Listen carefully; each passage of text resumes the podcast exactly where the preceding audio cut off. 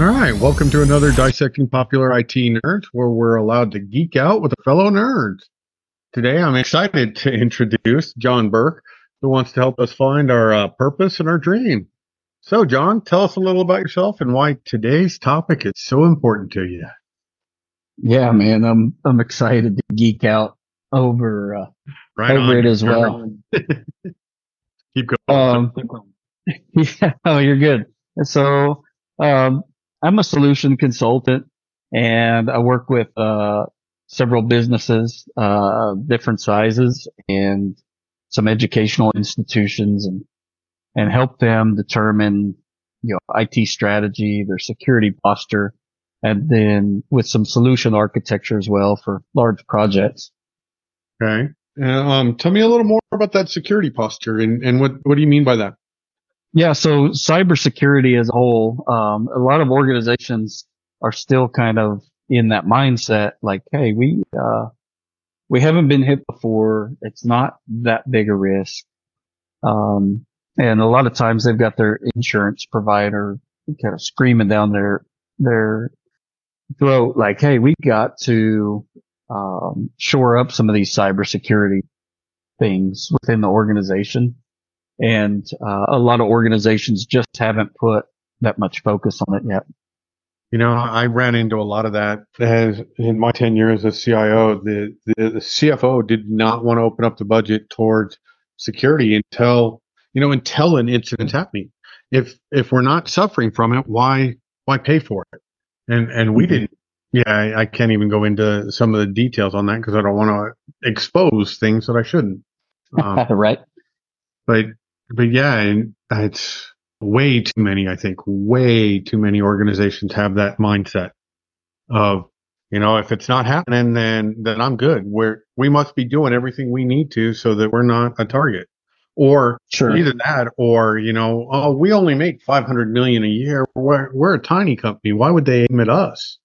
yeah Yeah, absolutely. And uh, the, the reality is they don't they don't uh, discriminate like that. I mean, they're going to they're going to attack any opening they can find uh, because at, at the end of the day, it's a it's a volume business for um, for the criminals, and it, that's really what it's evolved into is organized crime. They're very they're very intelligent. They have very powerful tools. They spend a lot of money on development and training, just like organizations that want to, you know, defend against them do.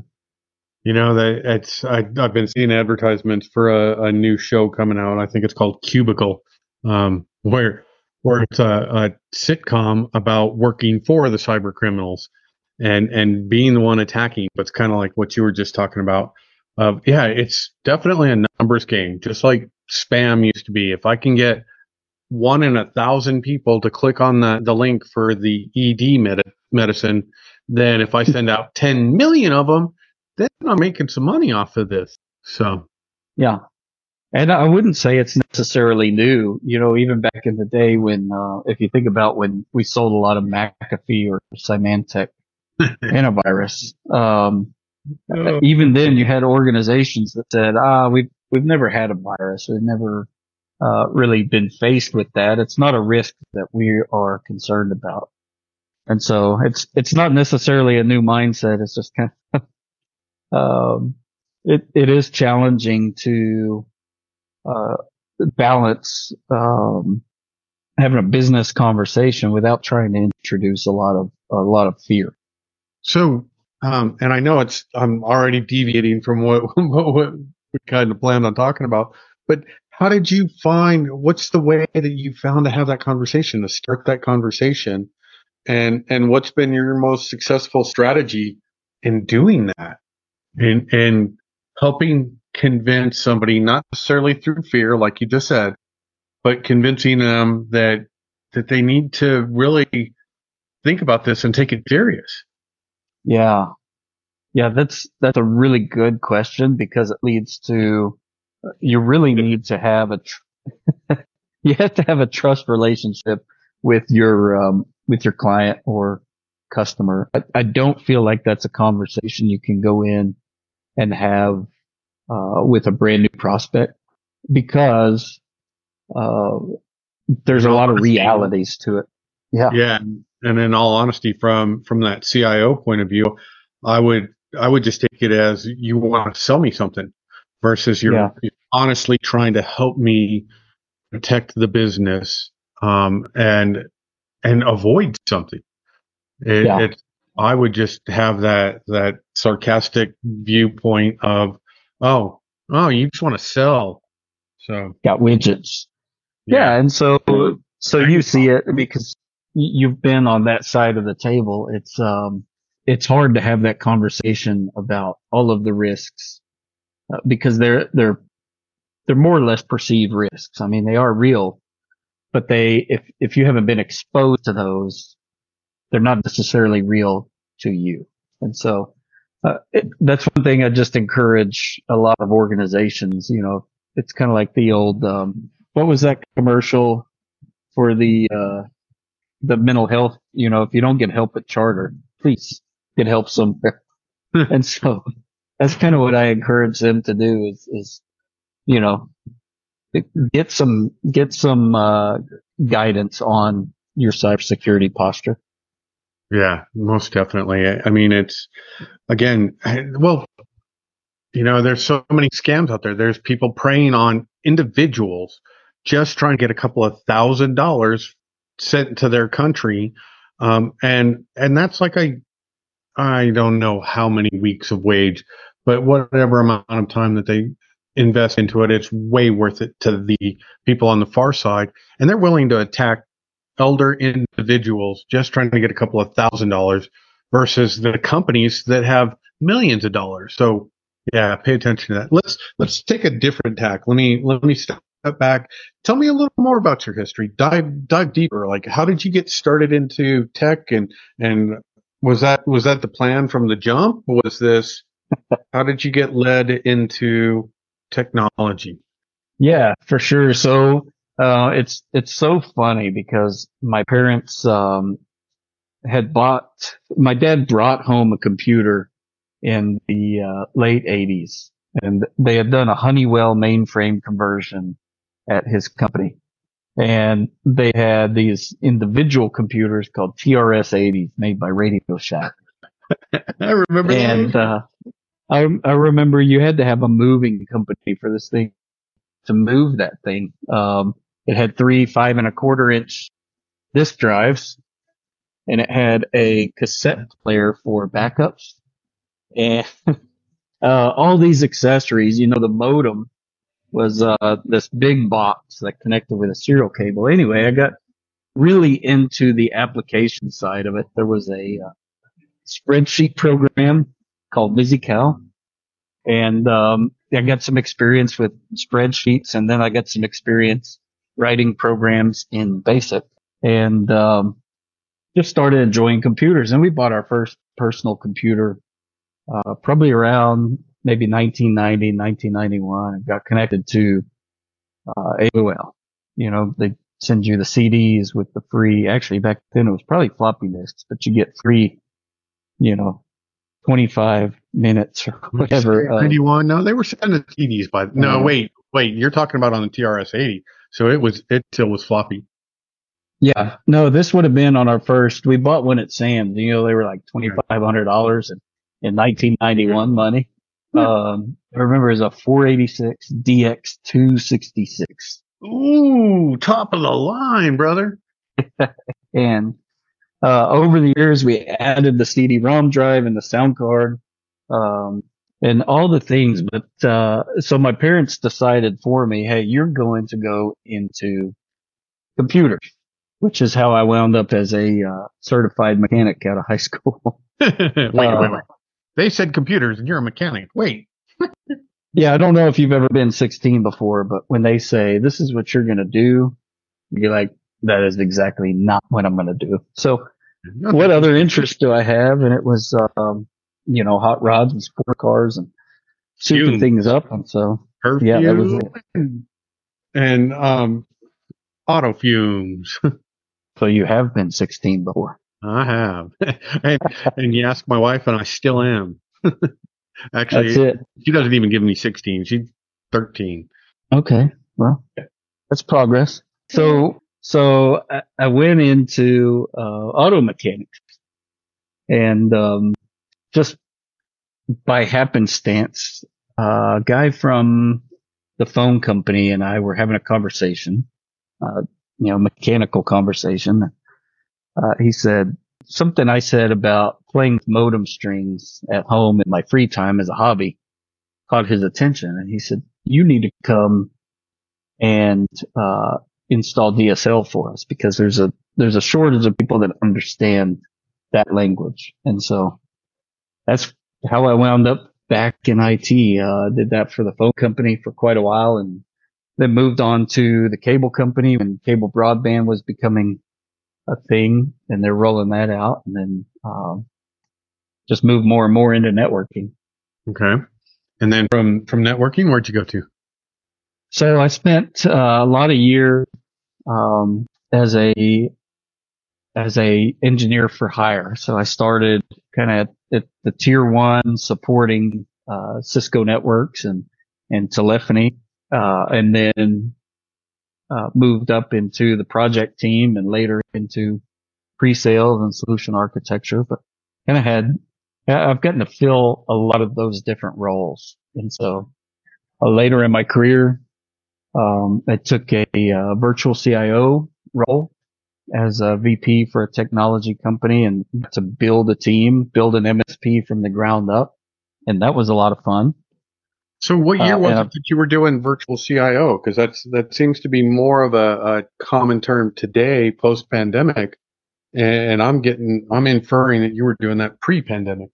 Yeah, we, we started, we founded that company in 2013. So 2013, 2014, uh, were the years we spent building that company before my exit. And so that was, uh, what a time to be a managed service provider because the industry had just started to shift from, uh, we've got a guy, like a, you know, an IT guy we call when our systems are having trouble to, yeah, this is a functional piece of the business. This is a utility.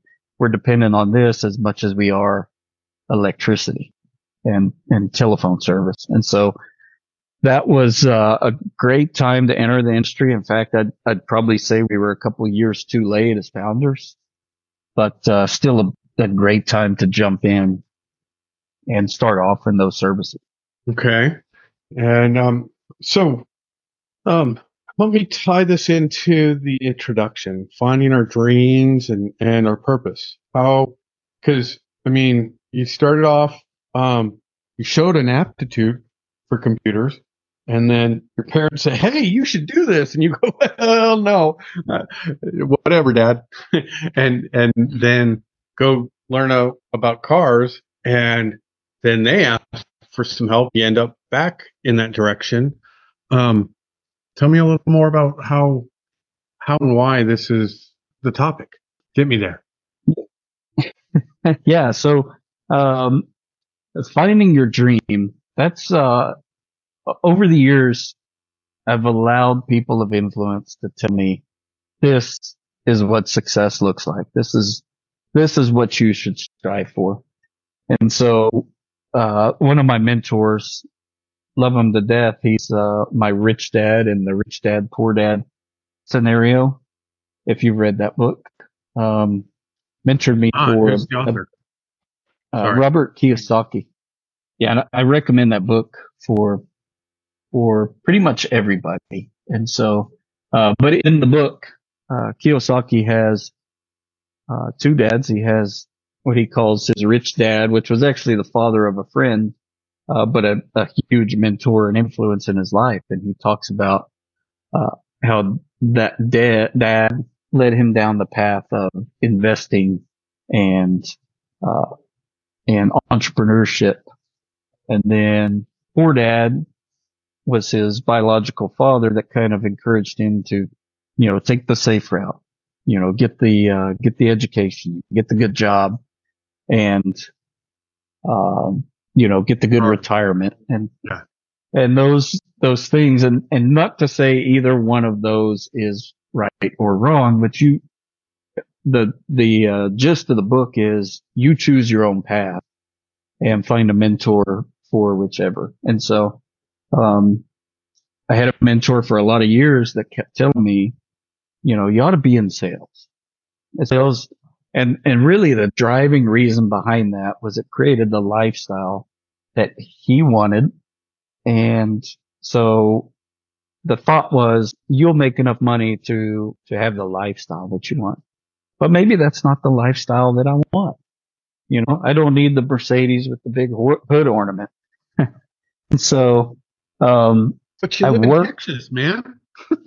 Sorry. Exactly. Exactly. You know, I've got, um, I mean, my, my exotic car is a, is a Duramax pickup. so that's, uh, that's when people know you've made it. We, uh, I worked and worked to build the skills that I thought I needed to be successful in that role. And I got into that role and I, I was successful and I was miserable. Well, um, unfortunately, I understand a little about that. you know, so, I, I yeah. followed some of the, that same path, you know, people saying, um, you should try this or you should try this or, or, you know, I'm doing things and that next kind of opportunity. And it was, I, I followed more of the path of least resistance than yeah. Um, looking for that dream. Yeah. Yeah. That's, I had become so influenced by, uh, kind of other people saying, this is, this is what success is. This is what success looks like. And part of that was the industry I was in. Um, in that industry, you know, account executives are by far the highest compensated, uh, but also the least, they bring the least amount of perceived value. So to be highly compensated, obviously they bring a lot of business value. Uh-huh. But, you know, both the customers and the engineers will say it's really the engineers that, that, uh, are the secret sauce.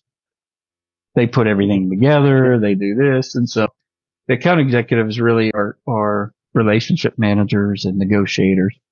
Um, and so there's not a lot of necessarily perceived value, but a lot of business value and it's highly compensated. But I get all the way to winning a President's Club award and go, man, I've climbed to the top of a mountain I didn't even want to climb.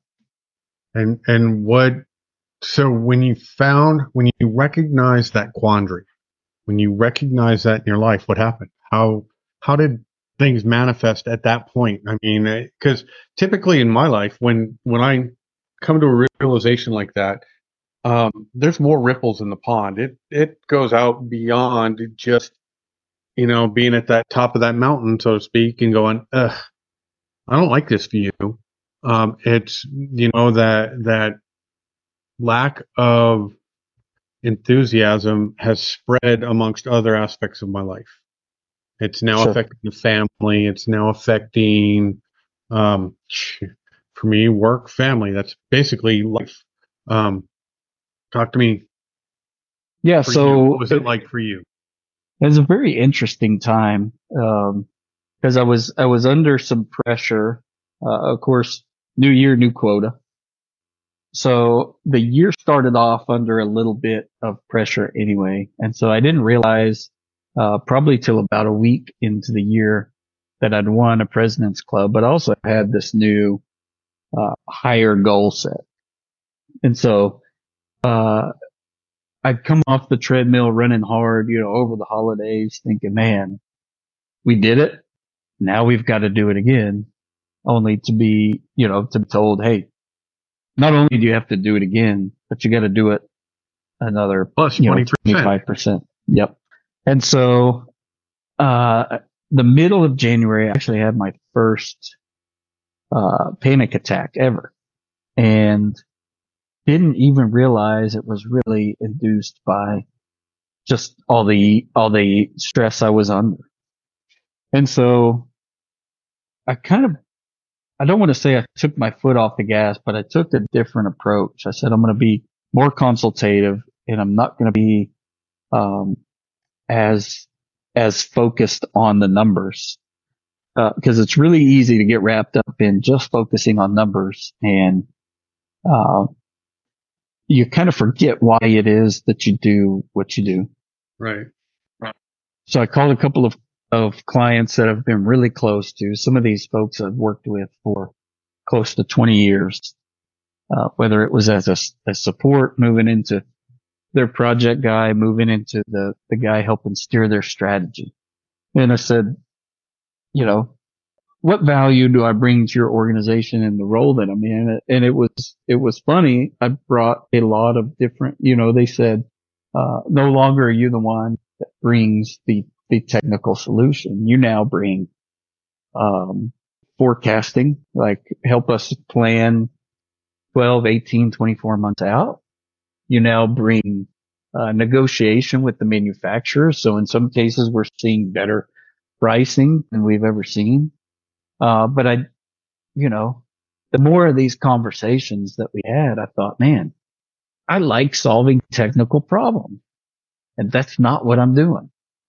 I, I, I love solving those technical problems too. And, and I started off doing that and then started getting away from it because I ended up managing the people who were solving the technical problems. yeah. And you, you're sitting there from up high looking down going, man, I wish I could go down and play with those guys, right? Yeah, at times, yeah, definitely. And or I I see it, I see it. And and like the last couple of years has been doing my best to just keep my mouth shut and allowing them to grow through that experience, to allowing them to have the experience and to learn and figure these things out instead of just handing it to them. Yep. Which you know, there, there's a, a, balance to that one too, because it's a, a balance between um, achieving the goal for the business and helping somebody to grow. Yeah, for and, sure. And, you know, I, I can make it where the, well, I can help make sure the business still achieves the goal. I can do it a little bit faster if I don't give them the chance to grow. But then, you know, if when, if and when I'm gone, then they didn't grow and they're still steps back. And now, now the organization gets hurt in a different way.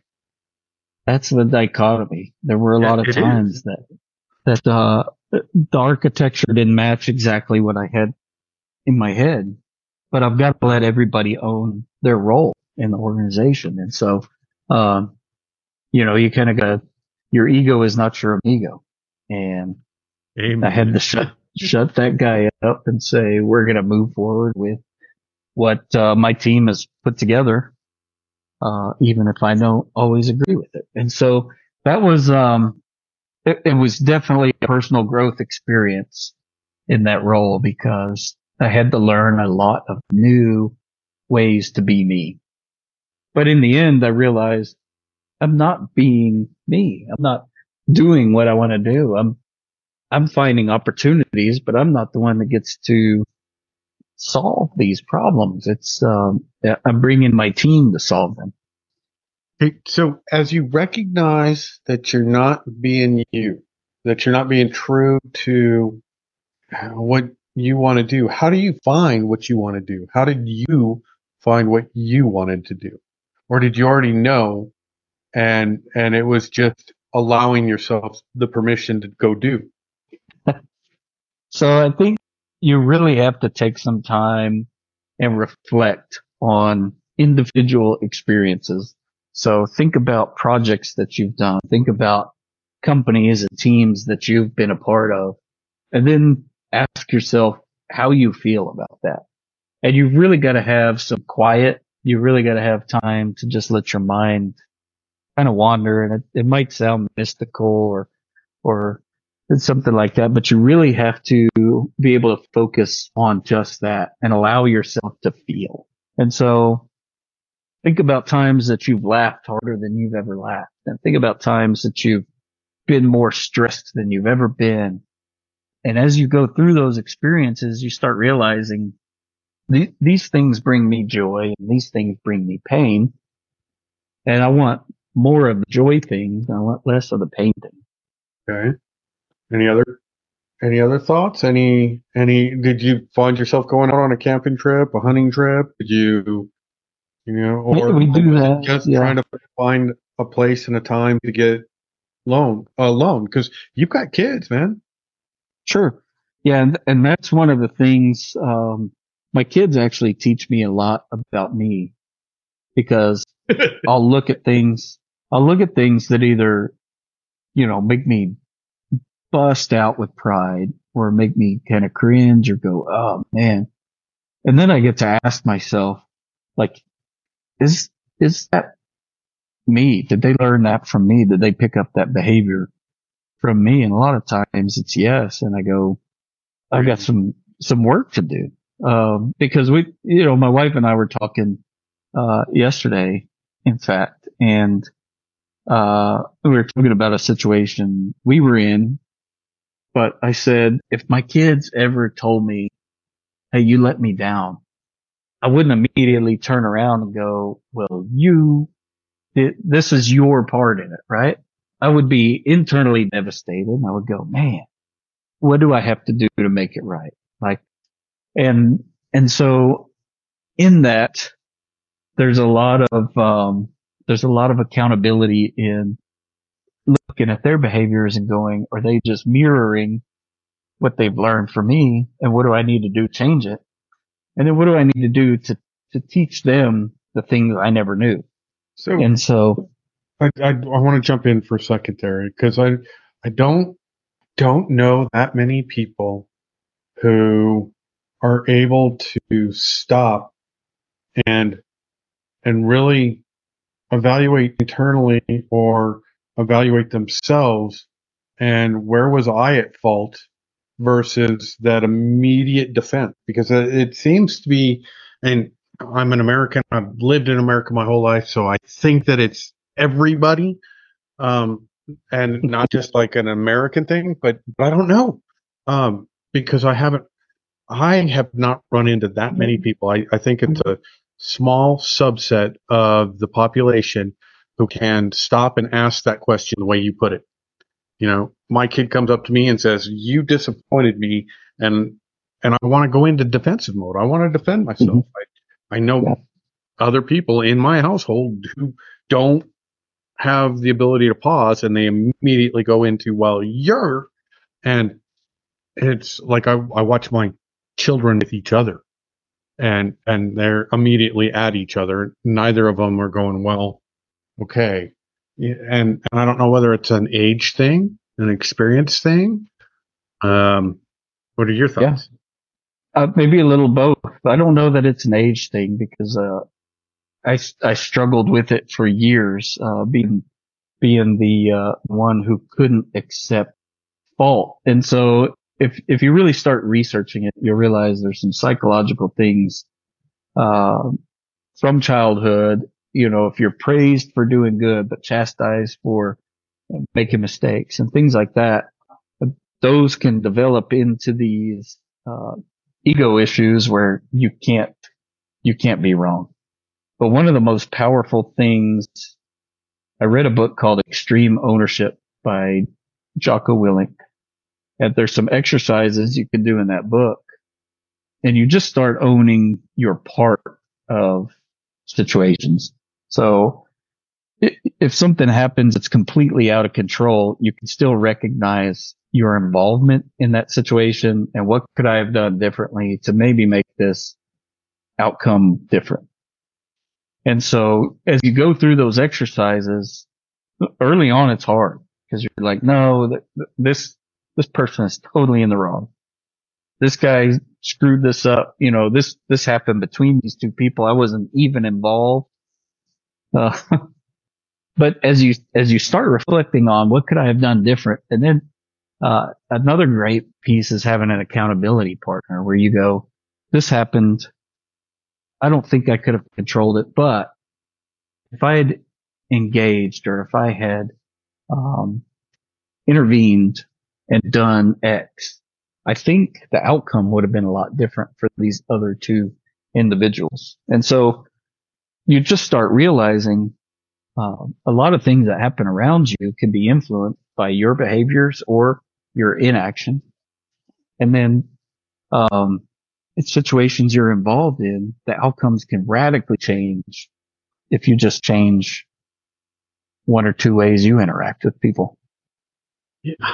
the the struggle I've run into with this, and, and in the beginning, yeah, it's like like what you're talking about. Um, but I find later on too that that even when I'm willing to be accountable and to take ownership and to um, to face the failures or the um, the opportunities for growth and um, even when I'm willing to do that, I, I watch others around me and and I know I can't or I shouldn't be trying to hold them accountable for their parts of it because that's not me holding myself accountable. That's me trying to transfer that blame again. But I I'll take ownership of the things that they point out at me and and then they just get to go, ha, see, I was right. And then they walk off. And I'm like, and, yeah. and, um, and, and of course, I, it was a visual thing. I'm sitting there grinding my teeth and making fists and frustrated and, um, very upset. And, and they just gonna walk away free. And I'm, I know I'm growing and I'm getting better, but you know, in the office politics, I think that's one of the hmm. areas. Um, it was a source of unhappiness for me. Mm-hmm. Yeah. And, and there's, um, I mean, truthfully, there's positions I wouldn't even consider because uh, those kinds of dynamics, those kinds of politics are are there in that organization, and it's just it's I want to do something that I'm happy doing, and if I know that the situation is going to bring me misery, I'm going to think twice about uh, taking a position, you know. And so, uh, but yes, that going back to what you said, the the finger pointing, that's going to be a big part of taking responsibility. Uh, a lot of people are going to just directly attack you. Uh, I had one manager that would, that would tell me all the time, like, I don't want you to accept responsibility. I want you to be different. And, you know, I was on this path of uh, self recognition, you know, identifying the faults and addressing them. And, that, and you're not going to change overnight. Right. Um, one of my coaches says, uh, he says, one of the most powerful things you can do is get to a place where you don't care what other people think about you. And so you're like, oh yeah, that would be great. But if you ever figure out how to do that, tell me because yeah. I've been, I've been after that for years. And so it's, it's really hard to let that go. Um, so that, that, uh, that's not to say all your relationships will magically heal. Um, and people won't still point the finger at you. And if you're willing to take blame, a lot of people will just let you, right? Then he'll, uh, he'll say, yeah, I could have done something different. And then we can wash our hands of it. And, yeah. and that's fine. Um, but, uh, it, you know, you can get to a place where you're more concerned about what people think of you, uh, that you'll actually start changing your behaviors. You know, I had, I had a leader one time that I reported to that, uh, it just felt like every conversation we had was, was adversarial and combative. And it's really hard as a subordinate. Um, cause you, you don't look forward to those conversations. And, um, I found myself, you know, operating outside of integrity, saying I was doing one thing and doing another, or not being completely forthcoming about what I was doing strictly because I was avoiding that negative reaction. And so had I been at a place where I could say, I'm just going to be authentic and honest and let the chips fall, um, that relationship, I don't think would have been so adversarial. But I was so focused on what's the response going to be if I'm honest that at times I wasn't. And I regret it, but all I can do is learn from that experience. Right. Yeah. That, that, it's, it's amazing how much that can affect you. And I know it affected me. And, um, you know, I, I too had a relationship where it was a work relationship of um, always feeling like I, I always had to come in begging for, asking for, and and never really any any feedback. It was always so I felt like I don't know. I just struggled with that one and and was I question myself now today um, how much whether I was operating in integrity. I like how you said that. Um, with integrity, in integrity. Um, I know I avoided conversations. I know I I know I hurt my coworkers because I wouldn't go in and fight for their raise that they deserved because I didn't want to have that conversation because it was always such an adversarial, uncomfortable, unfun, and and there was no. It was always a fight. It was it's always a fight. It was always a negative to the person that I was asking for. I could go in there and I could take care of my people and I could tell them all of these things and, and build them up. But when I went to try to validate that through financial means, yeah, Yeah. struggle. Yeah, for sure. So I think, and I think a lot of people probably listening to the podcast have dealt with a similar situation. And I don't know that there's a right or wrong answer other than to, um, remain in integrity and be honest.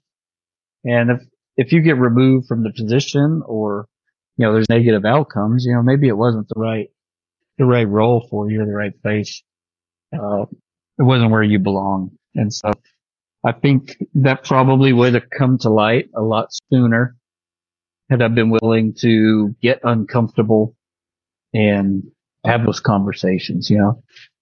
Yeah, and, and you know that's really kind of some of the stuff that I was hoping that we talk about, and, I, and thank you for helping bring this topic up and and let having this conversation because so often you know I, I you're somewhere around interview number thirty for me, and so often Okay. I've been talking to people and and we're talking okay, you got to talk the business talk, you got to be able to talk, you got to understand the business, you got to understand the why, you got to understand these things, and and Mhm. these are the personal true um, conversations and, and growth that we need to see and experience. And, and it, it's almost that, that discussion that nobody wants to have. Sure. Yeah. The tactical is easy. Yeah. Yeah. Yeah. We're problem solvers. We like solving problems. Give me, give me that Yeah. Rubik's cube. I'll figure that thing out. If we're, if we, if, yeah, if we live in the tactical, I don't have to say, man, I've been dishonest. I don't have to say, man, I've been, you know, a, a crappy employee. I've been somebody I wouldn't want to hire. Like I, I don't have to, I don't have to admit that if I remain over here in the tactical. Um, but it's, it's real and it's, you know, it impact being, being dishonest and operating outside of integrity with a leader has ramifications far beyond just how it impacted my position at the time. Right? This is somebody that has relationships with other leaders in our industry, you know, certainly with other partners and manufacturers in our industry, um, and other employees in that organization. And so now there are a lot of people that can hear about, um, incidents that happen where I wasn't completely honest.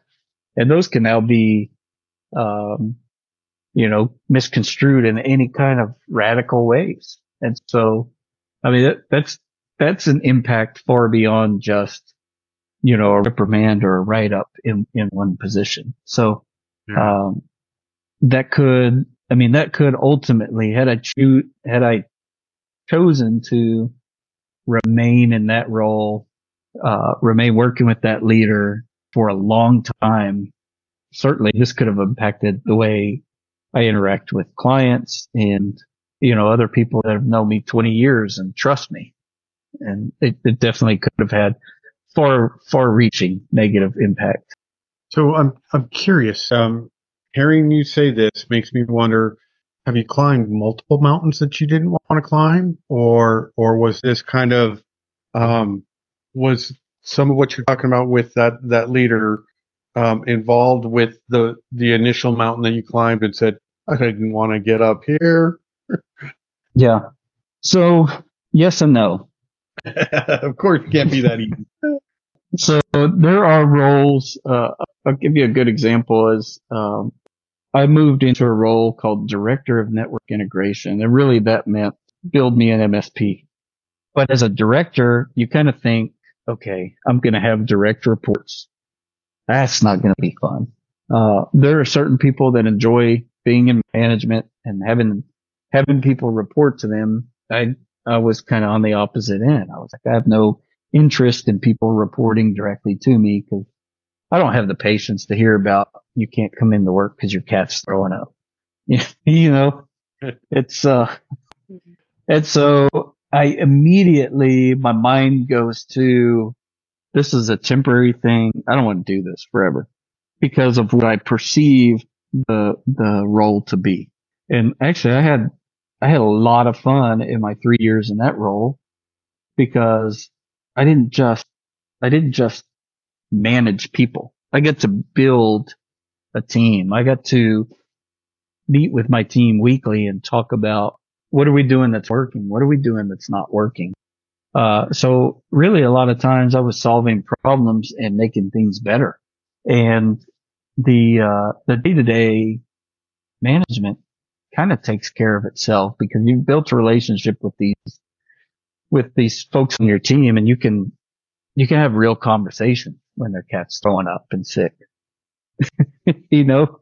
So that was one that I would have said, man, I really, I don't ever see myself being a director. Uh, I don't see myself managing people, those kind of things, but that was one that was actually a lot of fun. And conversely, you know, as, as a, uh, a full-time sales as an account executive, I thought this is going to be, this is going to be, you know, the pinnacle of my career, the apex. And I didn't, I guess the only thing I could have done differently is look at the job description and just dissect each piece of that. Because if I, if I lived in the, you got to update your pipeline and you got to be able to accurately forecast and you got to do, I think if I lived in that, dissected it into bullet points, like what does this look like on a day to day basis? I'd gone, you're going to hate that because it's all numbers it's all subject to change. You know, there's no science to it. And, and it, it's going to take away from what you consider to be productive work. Even though this is valuable information and valuable work to the business, you're not going to enjoy it. So that it's hard to look at that mountain and go, I do or don't want to do that without really understanding who am I? What brings me joy? What brings me pain? And, uh, what roles contribute to that.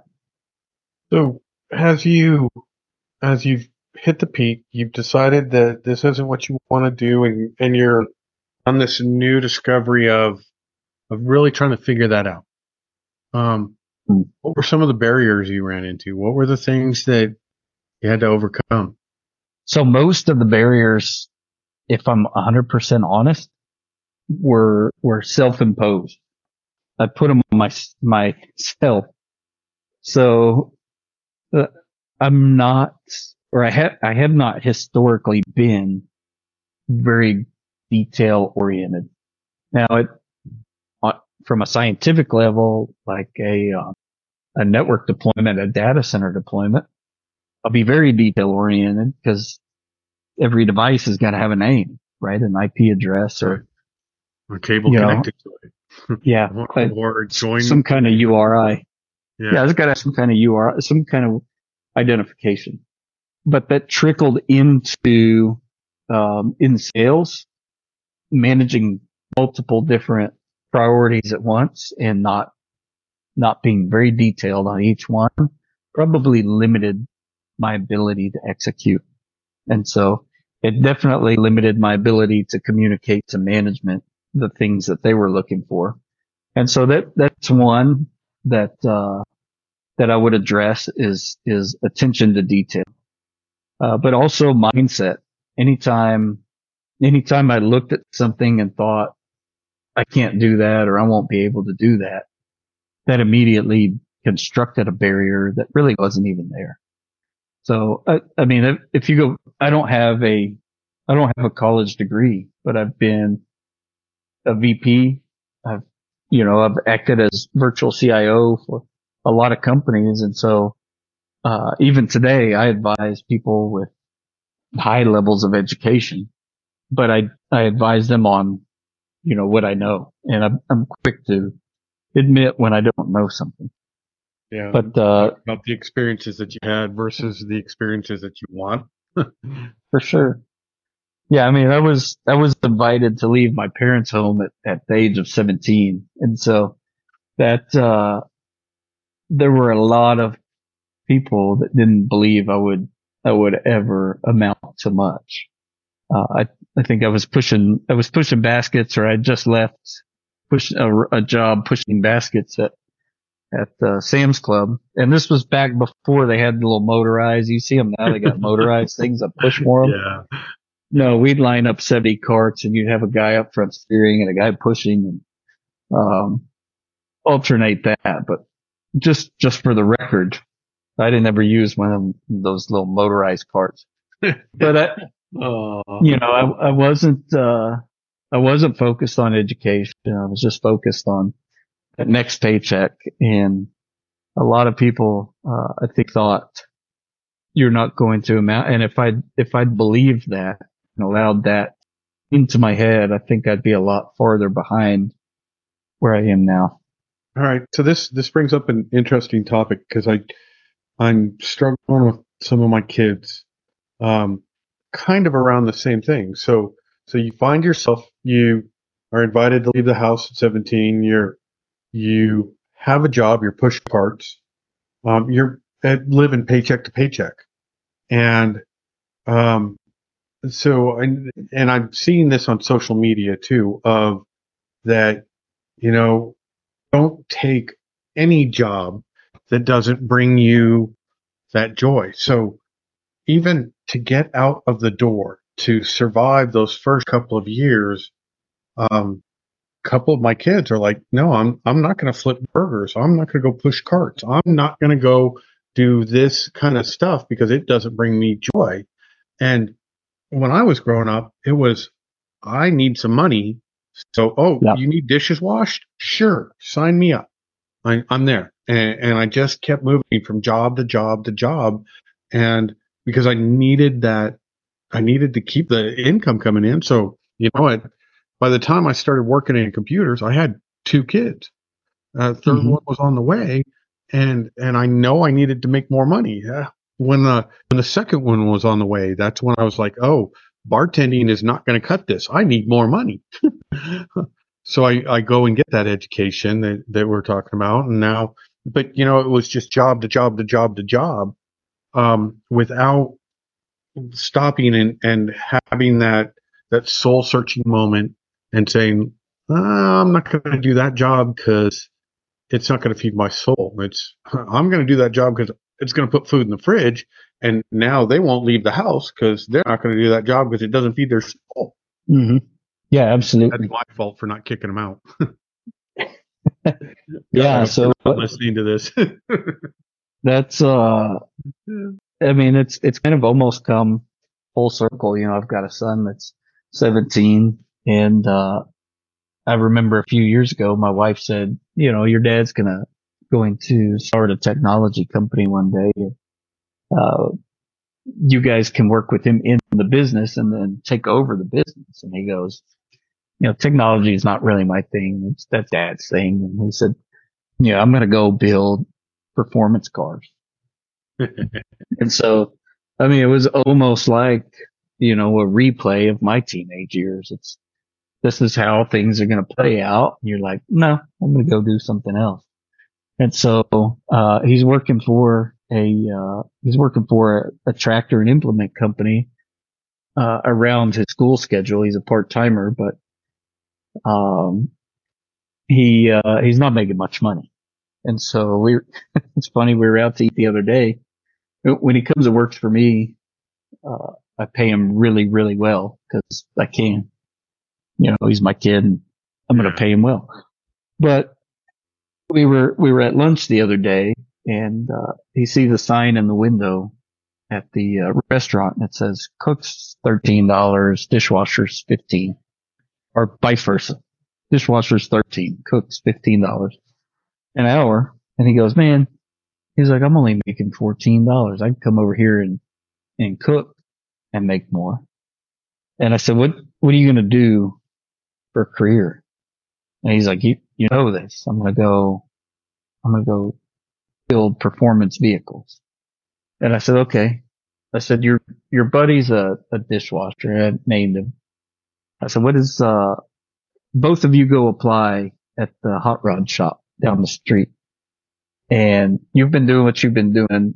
He's been washing dishes. I said, who do you think they're going to take a second look at?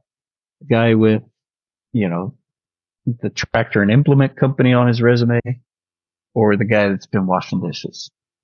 So everything you do up until that point needs to, to be done with your ultimate goal. You can't get wrapped up in the, I'll make a dollar more an hour to flip burgers. You, you need to focus on what skills do I need to develop because they're going to ask you, um, if you've ever taken transmission out, you're going to go, yeah, I took one out of a, a case IH90 and split the case and inside there's all these components and I've replaced these components inside that transmission, put the case back together and bolted it back in a tractor.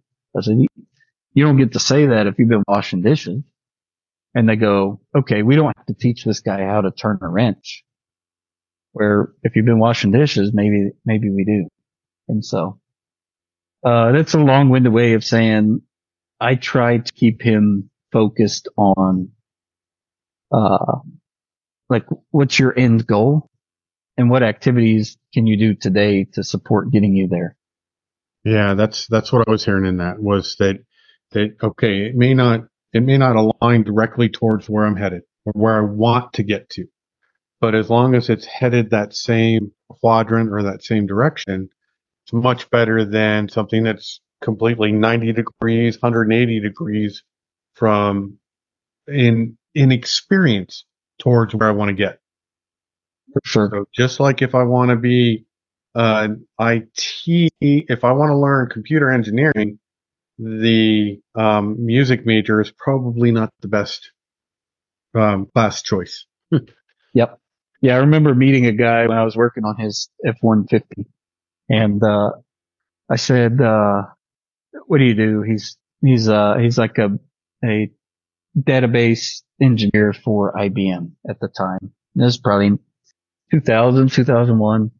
And, uh, I said, man, that's, that's kind of a dream job. And he's like, oh yeah, you know, he had the StarTAC, the Motorola StarTAC. Yeah, I remember those. And, uh, they were cool because they was just uh, flip phone. This guy's got it made. He's got, he's got the, the lifted F-150 with the pipes and, uh, StarTAC and, you know, just like he's, he's maybe a year or two older than me. And I, so I go, man, how'd you get that job? And he said, well, they recruited me. Really? He said, yeah, I was, uh, I was in my last year of, of MIS at Texas Tech and, uh, management of information systems degree. And he said, yeah, they came and said, uh, we got a job for you as soon as, as soon as you get that paper. And so I was like, well, that's what I need to do. So I, I applied at junior college and then quickly realized this isn't going to work. Like I'm, I'm working full time, supporting myself um, so I actually enrolled two different times in, in junior college and just never could make it work with the work schedule. Mm-hmm. So it'd be a lot easier now, um, with online school and everything else. But yeah. back then it, it wasn't happening. So that yeah. was, uh, that was, I, I kind of wish I'd had a mentor or somebody in my life that could have said, you know, you could take some of these these risks. Uh, and if you, if you fail, that's okay. But, you, know, uh, you need to stay focused on that, that goal. That we, uh, it's been mentioned a few times in a couple of the different interviews I've done, but a mentor, finding a mentor or somebody that, that can, that you can talk to and get some, get some advice from and isn't going to tell you, you have to do this, but can help you discover which path you want to go down, um, yeah. but can also provide some experience in things that they did as they journeyed through life.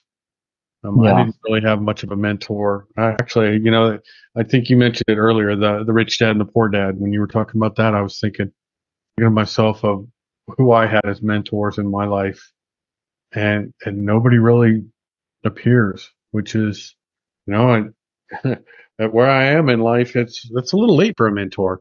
Um, so now that I've talked about that happy point, um, you know, what's something surprising, John? Tell us, tell something about John that we don't know.